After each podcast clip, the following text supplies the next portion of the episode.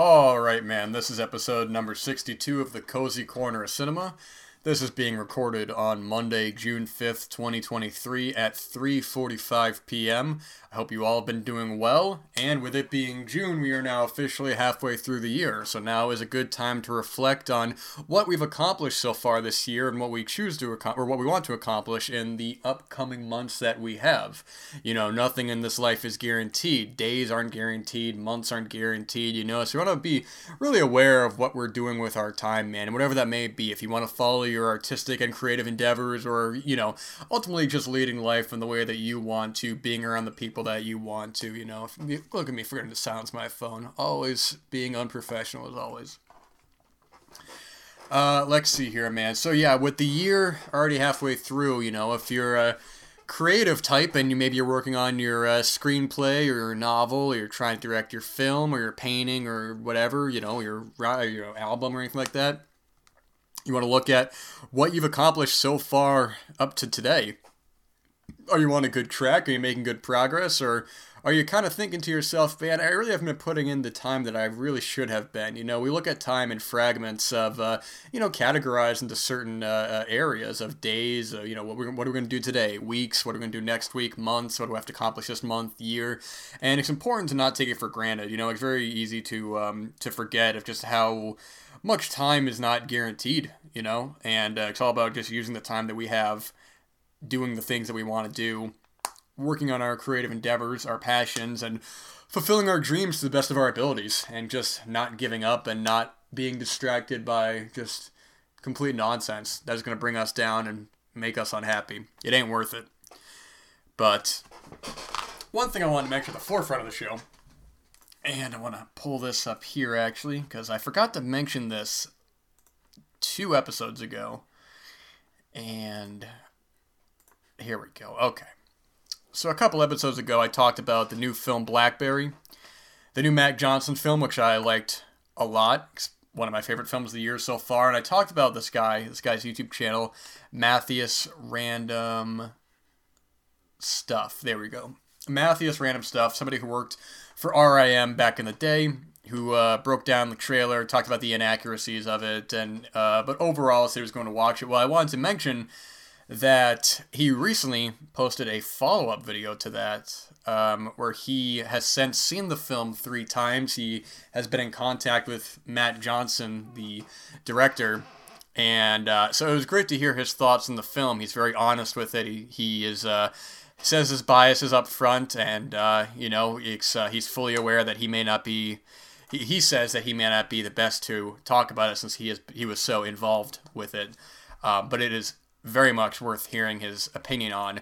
And what's most interesting about that whole thing, about his whole talk, is that he has recorded an audio commentary on the film, which I would love to listen to. Now, whether or not it will be on the physical release of the film, hopefully the film does get a Blu ray, because as we've seen lately with new releases, that's definitely not guaranteed. I mean, even a physical release has not been guaranteed with certain titles lately. But hopefully we can get that commentary. I'd love to hear what he has to say, you know, scene by scene. But I will also link his follow up video down below so you can give a listen to his opinions on the film.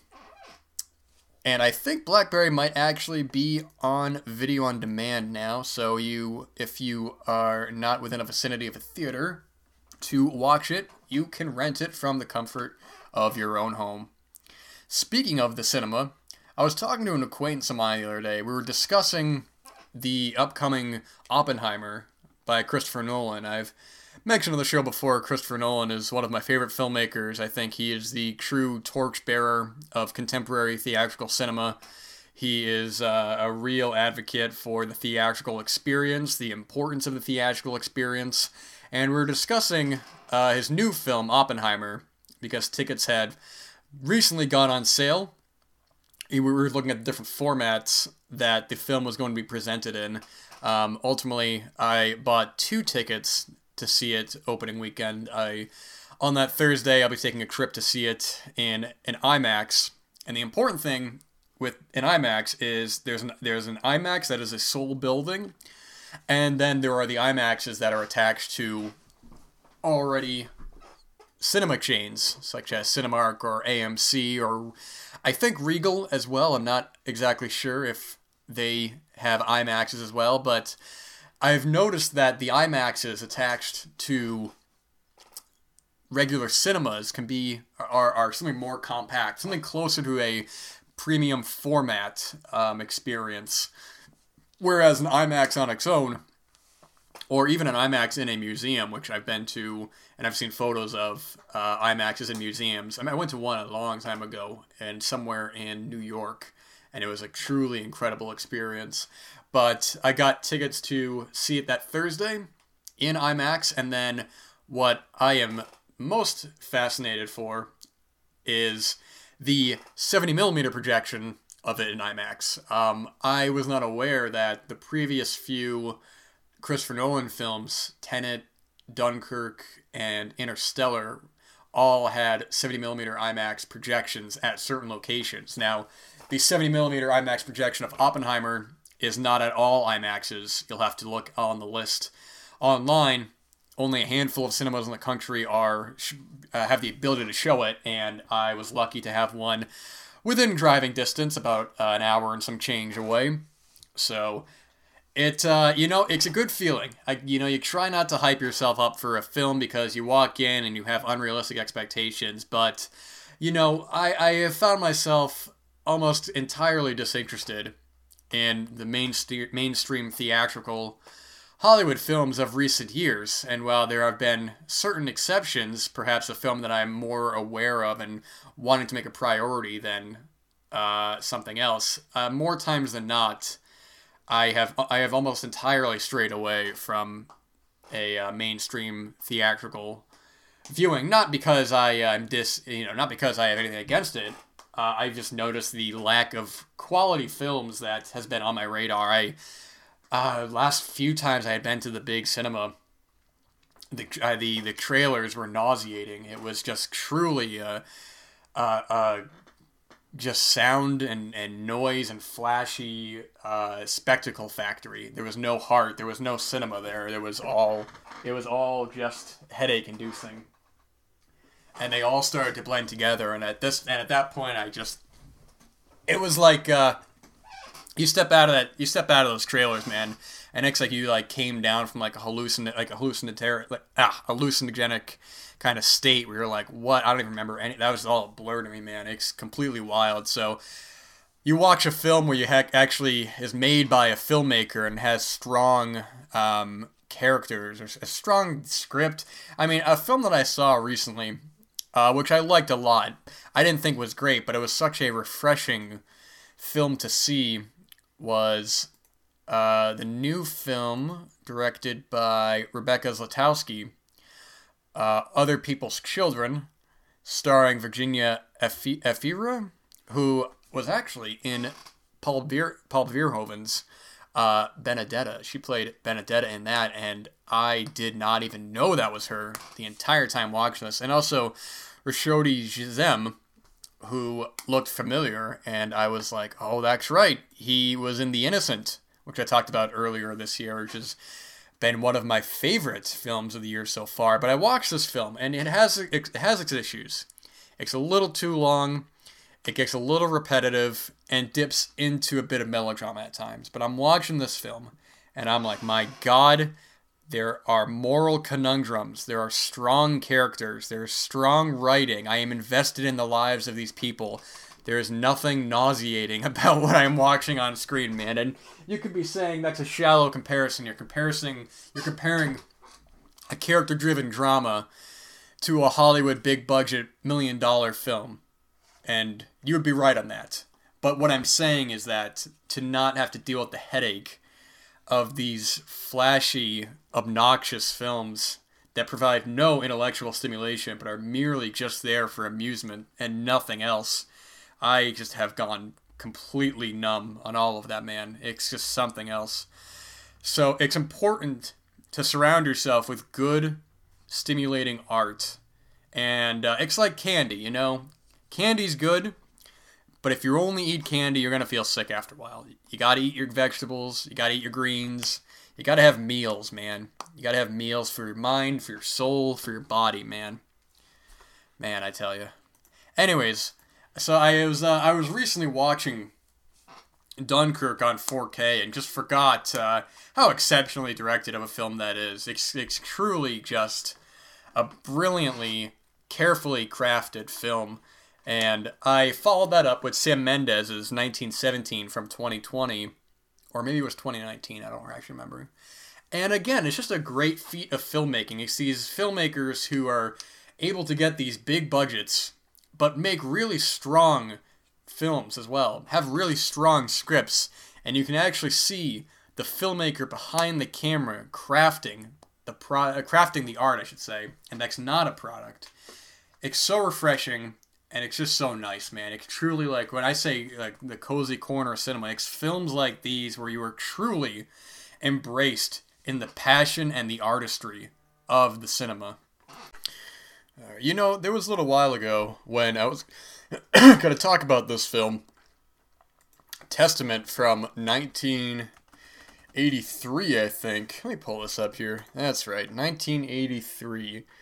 Directed by Lynne Littman, written by Carol Amen and Joan. No, I'm sorry, John Sacret Young. Got the cat right here. He's trying to get in the way here. What are you doing? I'm trying to record the show. I Gotta pause this for a second. All right, and uh, that's right, Testament, 1983. Now, I had forgotten completely to talk about this a little while ago. One of those that every week there are titles that I write down that I just don't have the time to get to because I end up rambling about another film or other films before I can get to that one, that particular one. But this was one that I had streamed on Kanopy. I think this has a. I'm pretty sure this is still on DVD. There's no Blu ray of this. And I had just forgotten to talk about this. So recently, I go ahead and watch uh, a more well known film in this type of uh, subgenre of 80s films about the threat of a nuclear war.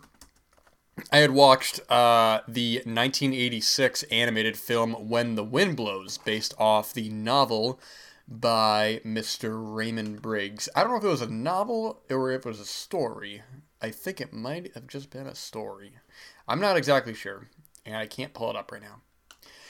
But I watched that film, and then I remembered, oh yeah, I was going to talk about Testament, and I never did. Um, and I guess I'll briefly talk about When the Wind Blows as well, which will start a whole other conversation with other films that are always kind of associated in the same category. Um, what's interesting about this this era, these films, is that I feel like of these, Testament is the one that has been left behind in a way. Whereas where uh, when the wind blows, Threads and the day after are especially threads, I think are much more talked about. Um, now that could be in part due part that they all have received Blu-rays. Uh, threads and When the Wind Blows have, have new Blu-rays from Severin Films, and the day after has a Blu-ray from Kino. And the fella, that's right, Nicholas Meyer directed it the day after. I believe this was a TV movie. Nicholas Meyer also did Star Trek 2, Star Trek 6 and Star Trek 4, generally seen as the strongest of the original. Okay, he did not do Star Trek 4. I apologize. He wrote Star Trek 4. Look at that. But he directed 2 and 6.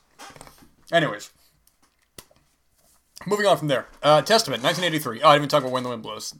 When the Wind Blows. Um, you know, I had see I I have seen so much of it before that you know, it's one of these films that is always kind of put on these disturbing movies lists, especially these dark animated films list. You know, I mean, it's an, uh, it's one of these films that is an animated film at a time when I would imagine that a lot of animation and a lot of animated features are less categorized into one's made for adults and one's made for kids. Whereas you just see it's an animated film, so it has to be for kids. I can only imagine the reaction that some people probably had when they rented a Ralph Bakshi film, for example.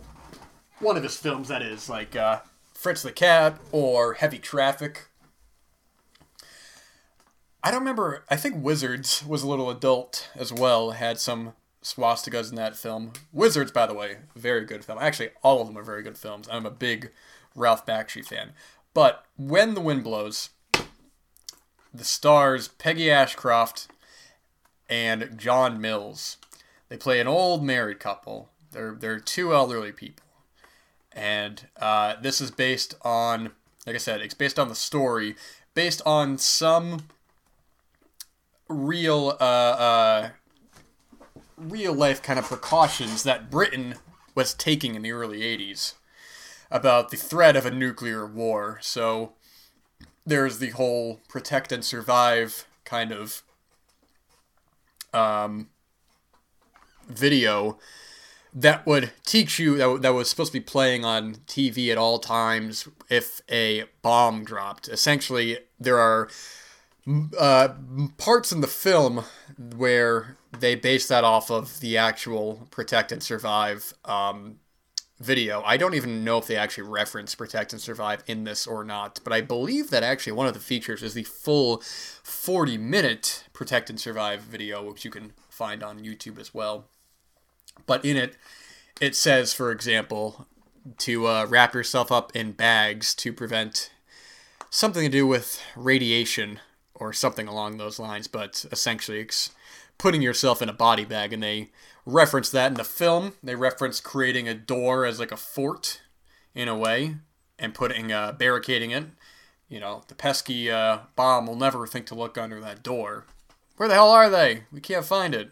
Yeah, that's if a bomb could talk. But it is a good film. It's one that I, uh, it was surprising where even though I'd known most of the film, knew the outcome, I was still engaged with it almost completely thoroughly. It has a bit of a slow start, much in the same way that Threads does, where it's almost uh, unsuspecting when it actually happens. You know it's going to happen, but when it does happen, it still is shocking. More so in a film like Threads, a much darker film, a much more adult film, a much more nihilistic film. But what that film does so brilliantly is really puts your guard down. Puts your guard down. You know there's going to be something involving a nuclear bomb dropping. When is it going to happen? And you're watching the film, watching the film, watching these people's lives, almost kind of uh, fly on the wall, if you will. You know, not quite cinema verite because it still does feel scripted, but it's taking its time. So when it does that, that real like hit, then it really shifts into something increasingly and sharply more nihilistic as it should. Both of these films are definitely worth your time, especially Threads. I have not seen The Day After yet, and I have not seen The War Game, which I believe is a 40 minute film, also from Britain. That's right, directed and written by Peter Watkins. Now that name sounds familiar. What else has he done?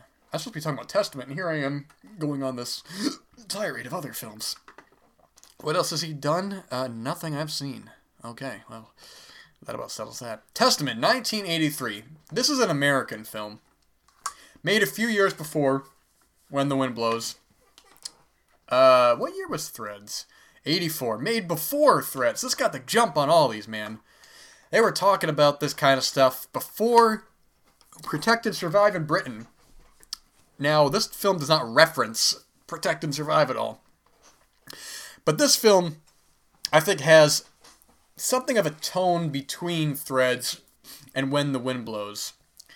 But of all three of the films, I would say that I think this has the strongest characters of any of them. Which inherently is an unfair thing to say. Threads is not about the characters, it's about the characters' lives and how the aftermath is affecting them. What are you really living for? What threads of life is there? And when the wind blows, there's only two characters. But this film, you have Jane Alexander. She plays his mom, Carol. She has these kids, and like the other films, there's a build-up where it's almost unsuspecting. There's talk in the town. The townsfolk are talking about this bomb that's going to come, supposedly they're trying to calm themselves. They're going, that's not going to happen, man. This is ridiculous. This is all hype. This is all fear. This is this is nonsense, including two early roles by one Kevin Costner and one Rebecca De Mornay, who I think they may actually play lovers in the film. I don't remember. I'm going off of months of not seeing this film, so some of the details I may get incorrect, but I wanted to make a point to at least bring the film up. But I think what the film does really strongly is that it is a dour film. And it is, there's not a light way that this film, any of these films, treat the subject. I mean, it's truly an end of the world, the kind of idea, which I'm sure at that time was very. It seemed to be. You watch these films and think that's actually what's going to happen. But because we follow primarily Jane Alexander, we see the film through her eyes. She is struggling to keep the family afloat. She is struggling with the food in the house. She is struggling with the kids. She is struggling to even live. And I think what's interesting about this film is that it doesn't revel in the nihilism. The film gets very dark at times and includes deaths of characters that maybe wouldn't expect. But it's almost poetic in a way what the film does. It has this narration at times.